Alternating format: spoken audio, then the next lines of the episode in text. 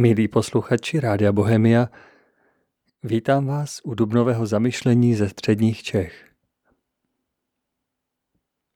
Venku již začínají kvést osiky a je od nepaměti známo, že jejich květy zahánějí strach. I když hvězdy dnes hovoří o tom, že nás čeká ještě těžká doba, že si budeme muset dát pozor na naše výdaje, protože život bude trošku náročnější a dražší, ale že nás také čeká mnoho nového, kterému se musíme naučit otvírat mnohem radostněji. Kdo se dnes rozhlédne po naší zemi, musí poznat, že příroda se letos opět nadechuje radostněji. Zda k tomu přispěli i lidé, to je otázka. Jistě je jen málo těch, kteří si přejí špatné počasí a k tomu se říká, že každý člověk je strůjcem svého štěstí. Ale že bychom si dnes zasloužili, aby nám přírodní síly podstrojovali? Vždyť, kdyby déšť padal podle lidské štědrosti a slunce svítilo až podle přívětivosti našich tváří, jistě bychom zažívali krušné období. Jsme zde ještě vítaní hosté? Hostem je ten, kdo je pozván. Vychází ze svého domova, aby se po své návštěvě opět domů vrátil. Je si celou cestu vědom, že je na návštěvě a proto hledí na všechno z pohledu procházejícího. Kdo přichází na návštěvu, může se stát milým hostem. Kdo se však přichází zabydlet, vyhlíží již zcela jinak. Zabydlet se přichází ten, kdo ztratil svůj domov. Jinak by jistě na něco takového ani nepomyslel. Ten první přistupuje ke všemu jako k cizímu. Snaží se poznat správce domácnosti, čemu nerozumí, to míjí. Z dobrého se těší, nedokonalé přehlíží nebo hledá cestu, jak citlivě pomoci k lepšímu. Ten druhý snaží se přizpůsobit své okolí sobě a svému způsobu. Nehledí už tolik, zda si nepřisvojuje náhodou cizí dílo a nemění něco důležitého. Veliká scéna, na které se nacházíme, hovoří jasně. Jako lidé jsme si z drtivé většiny svůj domov vybrali, lásku k hmotnému světu. Nemá cenu se bránit této skutečnosti. Jinak by přece očekávaná přeměna společnosti nemohla probíhat ve scénáři útlaku, ale v dobrovolné změně. Můžeme tedy sami za sebe alespoň trochu rozhodovat, co se s námi bude dít. Dalo by se říci, že jen svobodný člověk má moc svobodně se rozhodovat. Host na návštěvě je svobodný, pokud tedy ví, jak se má na návštěvě chovat. Pokud to neví, může se snadno zprotivit a zadlužit, tedy znesvobodnit dluhem. Cestu k osudu každého společenství lidí vybírá vždy vnitřním rozhodnutím většina. Toto rozhodovací právo je živé, nikdy nespoutané v hlasovacích urnách. Popřeli bychom přírodní zákon spravedlnosti, kdybychom věřili, že velké události stávají se náhodně, protože je někdo chce a zaplatí. Dokud se duch zcela nevzdá svého práva rozhodovat, nebo svou vůli nepostoupí někomu druhému, do té doby zákon uchopuje, co z něj vychází. Má to však podmínku. Toto právo musí být živé, životem a činem prokázané. Potom má i na zemi váhu, kterou nehne žádný zlý úmysl. Nekonání je také konání a může patřit i přes svou nenápadnost mezi největší činy, s dalekosáhlým účinkem. Toto právo rozhodovat, konat a nekonat používáme na úrovni rodiny, obce i státu. Výsledky vidíme kolem sebe. Pouze v duchovně čilé společnosti se však můžeme bavit o skutečném vývoji, neboť bez duchovního vedení není duchovního cíle. A bez duchovního cíle ztrácí veškeré dobré snažení a mravní konání hlubšího smyslu a je jen otázkou času, kdy bude rozumovou protistranou odstrčeno a udušeno jako neopodstatněné, omezující a překážející. Od pádu do byla na zemi pohyblivější vždy ta chtivější menšina, protože jejich cíl byl zřejmý a na dosah ruky. Sobectvím vedený rozum stále vládne mnohému našemu úmyslu, aniž bychom si to dost jasně uvědomovali. Sobectví, to je náš nepřítel. A ne žádný virus, který je jen nosič odpadních informací a rozšíří se jen tam, kde je potřeba strávit nějaké těžké kovy. A jak napsal Emanuel Swedenborg, sobectví a láska k hmotnému světu, to je materialismus. Sobectví je stav, ve kterém přejeme dobré pouze sobě a nikomu jinému. Kromě toho případu, kdybychom z toho mohli mít nějaký prospěch i my. Jsme-li sobečtí, nemilujeme své náboženství, nemilujeme vlast, ani lidskou společnost, ani své bližní. Činíme pro ně dobro jen, abychom zlepšili svou vlastní pověst, postavení a získali slávu. Milujeme pouze sami sebe. Jsme sobečtí, když ve svém myšlení a ve svých skutcích nebereme žádný ohled na ostatní lidi nebo na společné dobro a už vůbec ne na pána světů. Přemýšlíme pouze o sobě a o své rodině. Protože vše, co děláme, musí být k našemu prospěchu.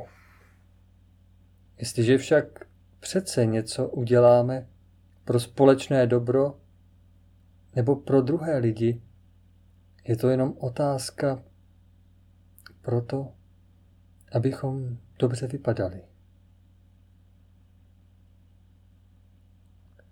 Za svou rodinu považujeme nejen své nejbližší, děti, vnoučata, ale obecně každého, kdo s námi souhlasí. Milovat tyto lidi je také milování sebe sama, protože je pokládáme za rozšíření sama sebe a vidíme se v nich. Tedy za součást své rodiny pokládáme každého, kdo nás chválí, respektuje, kdo se nám obdivuje a nás oslavuje. Jsme sobečtí, když hledíme na druhé lidi z patra. Lidi, kteří nás nepodporují, nebo kteří nám neprokazují čest a neobdivují nás, pokládáme za nepřátele. Jsme ještě více sobečtí, když z těchto důvodů pocitujeme vůči nim nenávist a napadáme je. A jsme ještě sobečtější, když toužíme po pomstě a snažíme se je zničit. V takovém stavu máme i zahlíbení v ukrutnostech. Srovnáme-li sobeckou lásku s láskou nebeskou, můžeme lépe vidět, jaká je. Nebeská láska touží rozdávat dobro a být užitečná pro naše náboženství vlast, společnost a spoluobčany, protože je to dobré a užitečné. Jestliže však tyto skutky děláme rádi jen proto, že slouží našim vlastním zájmům, milujeme pouze tak, jako bychom milovali služebníka, který nám slouží. Jsme-li sobečtí, chceme, aby nám naše náboženství, vlast, společnost i spoluobčané sloužili a nikoli naopak. Vyvyšujeme se nad ně a stavíme je pod svou úroveň. Nebeská láska ráda poskytuje dobré a užitečné věci a dovede se z toho srdečně radovat. Čím více jsme motivováni tímto druhem lásky, tím více jsme vedeni pánem, protože tato láska z něho vychází a pán je v ní. Čím více jsme však motivováni sobeckou láskou, tím více jsme vedeni sami sebou a čím více jsme vedeni sami sebou, tím více jsme vedeni svým já. Naše já je zcela škodlivé. Je naším špatným dědictvím, neboť nás vede k tomu, abychom více milovali sebe než Boha. Hmotné statky více než nebe. Naše bohatství je sice omezováno, protože se obáváme zákona a jeho trestů, ztráty své pověsti, postavení, peněz, zaměstnání či života. Ale jak jsou tato omezení odstraňována, propuká sobectví tak, že chce vládnout nejen celému světu, ale dokonce i nebi. A božství. Tato žádost si neklade žádná omezení či hranice. Tento sklon je skryt v každém z nás, jsme-li sobečtí. I když ho ostatní lidé nevidí, protože zmíněná omezení a zábrany nám nedovolí plně ho projevit. Když tyto překážky znemožní uplatnění našeho sobectví, zastavíme se před nimi, dokud nemůžeme pokračovat v předchozím sobeckém jednání. To je důvod, proč si často jsme-li sobečtí ani neuvědomujeme, jak nepochopitelné a nezvládatelné žádosti se v nás skrývají. Mocní tohoto světa jsou toho důkazem, protože oni tato omezení, překážky a zábrany často nemají. Porušují je, či neuznávají, obětují vše pro rozšíření svých panství a usilují o ničím neomezenou moc a slávu. A ještě zřejmější je to u lidí, kteří rozpínají svou vládu až do nebe. Odvádějí všechnu pánovu božskou moc k sobě a neustále touží po další. Jsou jen dva druhy moci. Jedna vychází z lásky k druhým lidem a druhá ze sobectví. Ve své podstatě jsou naprostém protikladu.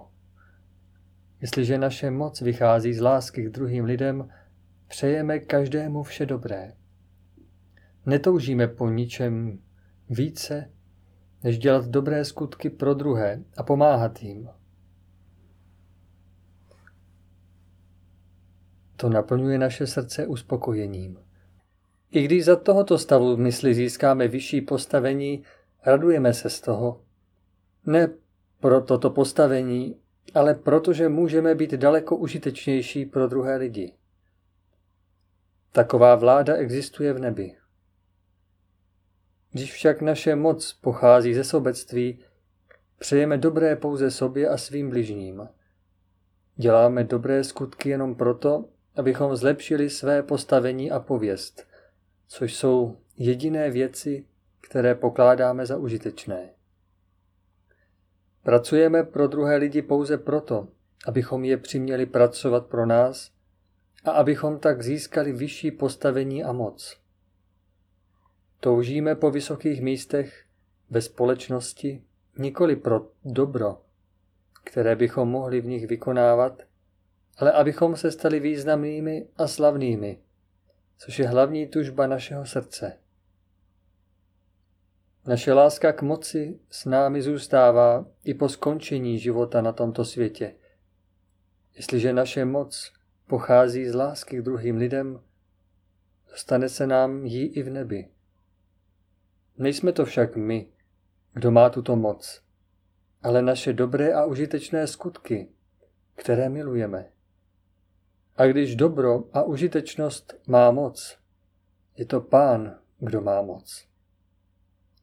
Pokud však naše moc na světě pochází ze sobectví, pak po skončení života na zemi žijeme dále v pekle, kde jsme bezcenými otroky.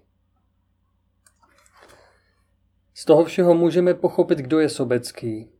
Nezáleží na tom, jak se kdo jeví vnějškově, zdali je pišný nebo pokorný. Naše sobectví je v našem vnitřním já, které před většinou lidí skrýváme. Naše vnější já předstírá lásku k druhým lidem a touhu po obecném dobru, ale uvnitř je pravým opakem. Činíme tak pro svůj vlastní prospěch, protože víme, že láska k druhým lidem a touha po obecném dobru lidi hluboce dojímá. Čím více tyto vlastnosti u nás vidí, tím více nás budou milovat a vážit si nás. Tento druh lásky lidi dojímá, protože do něho vstupuje nebe. Jsme-li sobečtí, máme tyto zlé vlastnosti. Pohrdáme druhými lidmi, jsme žádliví, nepřátelští k těm, kdo nás nepodporují, projevují se u nás různé odstíny nenávisti.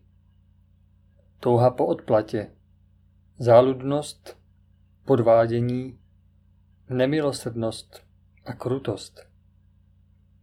Přitom si nevážíme božství ani božského dobra a pravdy ve víře. Pokud k ním projevujeme nějakou úctu, pak pouze svými ústy, nikoli svým srdcem. Protože tyto zlé vlastnosti vycházejí ze sobectví, řídíme se též nesprávnými zásadami, které jsou s nimi spojeny. Poplatnost hmotnému světu, takzvaný materialismus, se projevuje snahou získat jakýmkoliv způsobem majetek druhých lidí pro sebe různými způsoby a připoutáním našeho srdce k bohatství. Znamená to dovolit hmotným věcem, aby nás odváděli od duchovní lásky, jinými slovy od nebe. Jsme poplatní hmotnému světu. Když nejrůznějším způsobem usilujeme o získání cizího majetku pro sebe, především pak tehdy, když k tomu používáme záludností a podvodů. Blaho druhých lidí pro nás nic neznamená. Jsme-li ovládnuti touto láskou, toužíme po cizím majetku. Čím méně se obáváme zákonů a ztráty své pověsti, tím více lidí podvádíme a dokonce i olupujeme. Poplatnost hmotnému světu však není tak velikým protikladem nebeské lásky, jako je sobectví, protože se v ní neskrývá tolik zlých vlastností. Láska k hmotnému světu má mnoho podob. Je to například láska k bohatství, protože bohatství umožňuje získat vysoké postavení ve společnosti. Láska k vysokému postavení, abychom mohli získat bohatství.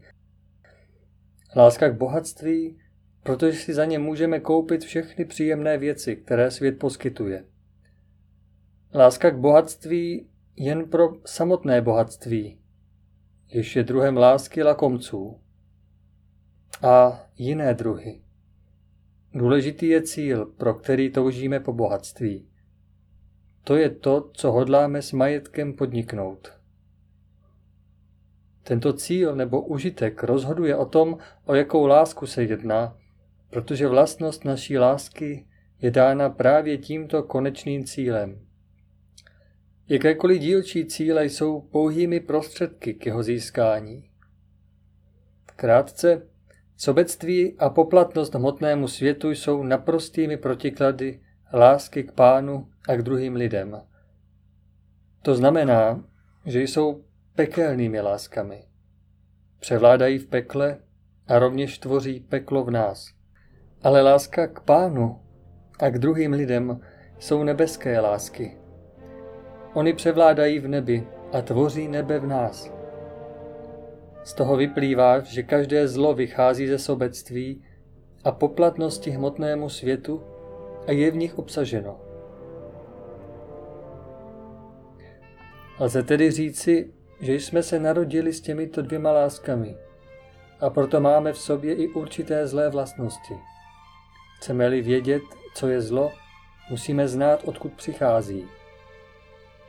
Pokud to nevíme, nemůžeme rozeznat, co je dobré, což znamená, že nemůžeme vědět, co je dobrota.